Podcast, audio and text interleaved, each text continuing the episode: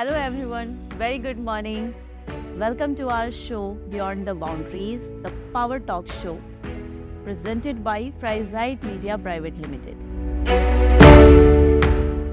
नमस्कार sir sir आपका जन्म जिला गाजियाबाद में हुआ है। और आपके पिताजी श्री हरीश चंद्र जी और माता जी रामकली देवी जी इन्होंने आपके राजनीतिक जीवन में कैसे योगदान दिया है? जो भी पास हो उसकी अगर किसी को ज़रूरत है मदद की तो उसकी मदद करें। और मुझे लगता है राजनीति में ये दो चीज़ें सबसे महत्वपूर्ण अगर आप किसी की मदद करते हैं, लोगों से मिलजुलते हैं, लोग आपको अपना मानते हैं तो राजनीति में मुझे लगता है ये बहुत सहायक है। और राजनीति का अर्थ भी यही है हमारे राष्ट्रीय अध्यक्ष आदरणीय जे पी नड्डा जी ने जब कोरोना काल में सारी पार्टी क्वारंटीन थी तो उन्होंने संकल्प लिया और सब कार्यकर्ताओं को कहा, सेवा ही संगठन है। अर्थात आप जितनी जनता की सेवा करेंगे, उतना संगठन मज़बूत होगा, उतना जनता का आपको आशीर्वाद होगा। हमारे समाज के दायरे के अंदर बेटियों को लेकर आपका क्या समर्थन था या हम बात करें कि आपके परिवार के अंदर बेटियों का समर्थन आप कैसे करते हैं?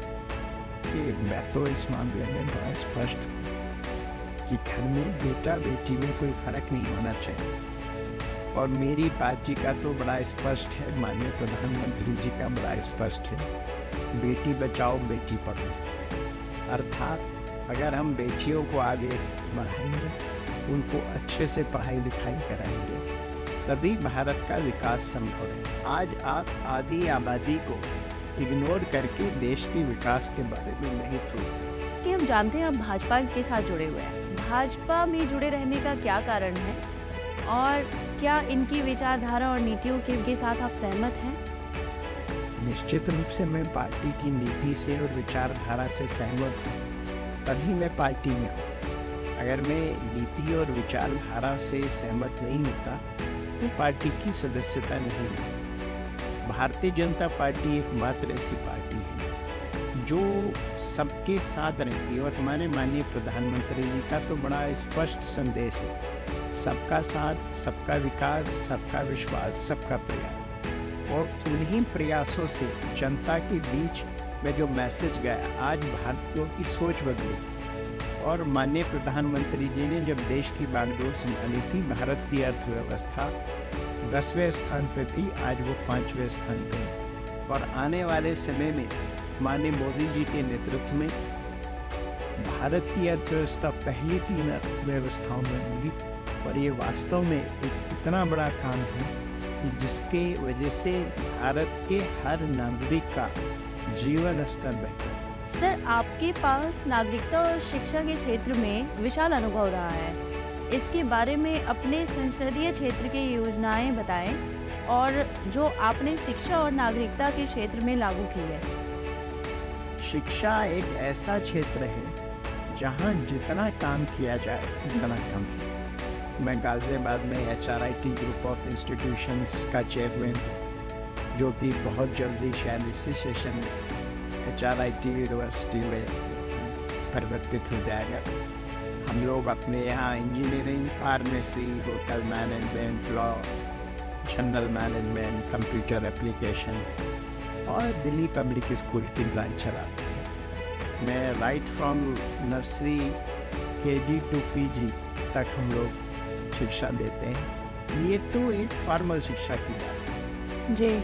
आज ज़रूरत है कि हम अपने यहाँ के नागरिकों को उनको बेहतर बनाने के लिए उनके लिए स्किलिंग प्रोग्राम चले माननीय प्रधानमंत्री जी ने देश में जो स्किल डेवलपमेंट का पूरा एक मंत्रालय शुरू किया है उसके बहुत सुखद परिणाम हुए मैं एक छोटा सा एग्ज़ाम्पल दूँ जैसे पहले हमारे यहाँ के बहुत ही फाइन कारपेंटर पहले पता ही वो होता था कि कौन कारपेंटर किस लेवल का तो कई बार जो अच्छे कारपेंटर हैं उनको उनकी जो मिलना चाहिए मजदूरी वो नहीं मिलती। थी और विदेशों में जाने में उनको बहुत दिक्कत होती थी। जो उनको उनका सैलरी मिलनी चाहिए वो नहीं मिलती। अब स्किलिंग होने के बाद उनको सर्टिफिकेट मिल जाता है। नेचुरली उनको बेहतर पेमेंट्स हो रहे हैं उनका जीवन स्तर बेहतर हो रहा है। और भारत का भी नाम पूरे दुनिया में हो रहा है।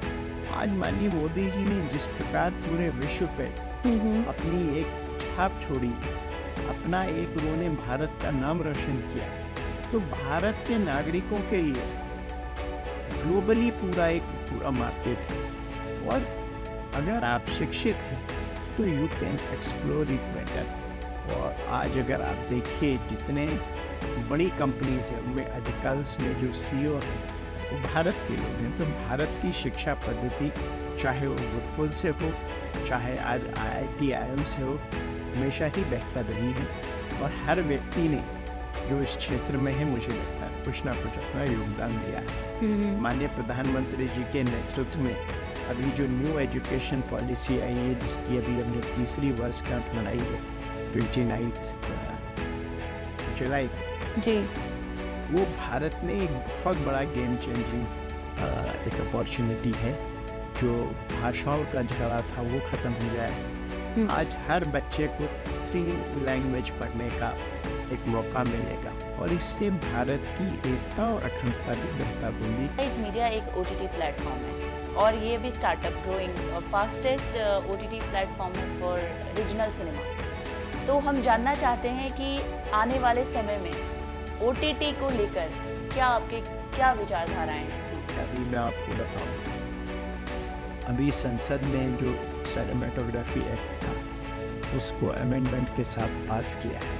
हम्म। और उसकी जो मेन उसका जो एक है जो पायरेसी है आज जो इस पूरा ये जो फ़िल्म जगत है ओ टी टी इसमें पायरेसी एक बड़ी प्रॉब्लम है। तो उस पर हम लोगों ने कंट्रोल कर देते ये एक्ट जो है आज बहुत बड़ा क्षेत्र है सामाजिक बहुत अच्छे अच्छे विषय मिल रहे हैं। जहाँ पे हम जनता को एक बहुत अच्छा मैसेज भी दे सकते हैं।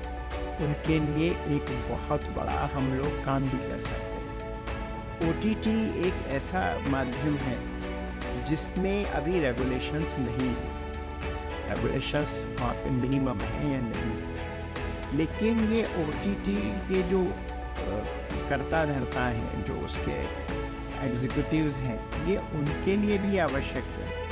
कि वो अपनी सीमाएँ पहचाने, कुछ ऐसा ना करे, जिससे समाज को नुकसान हो, हमारी भारतीय संस्कृति को नुकसान हो। ये बहुत अच्छा है आपका तो जो कंपनी है बहुत अच्छा कर रही है। और मुझे हर्ष आज जितने स्टार्टअप्स हैं, उनको गवर्नमेंट ऑफ़ इंडिया बहुत सपोर्ट कर रही है। और आज हिंदुस्तान में मोर देन हंड्रेड यूनिकॉर्न्स हैं। तो ये एक भारत की ताकत और भारत के युवा की शक्ति प्रदर्शित करता है। मेरी आपको शुभकामनाएँ हैं कि आप भी जल्दी से यूनिकॉर्न बने और आपको जो भी सामाजिक दायरे में जो भी नियमों के अंतर्गत सपोर्ट हो सकता है वो मैसेज मैं चाहूँगी आपकी तरफ़ से जो आप हमें और हमारे इस फ़िल्म जगत को दे सकते हैं जो आगे आने वाले हमारी पीढ़ियों को ज़्यादा से ज़्यादा प्रभावित करें।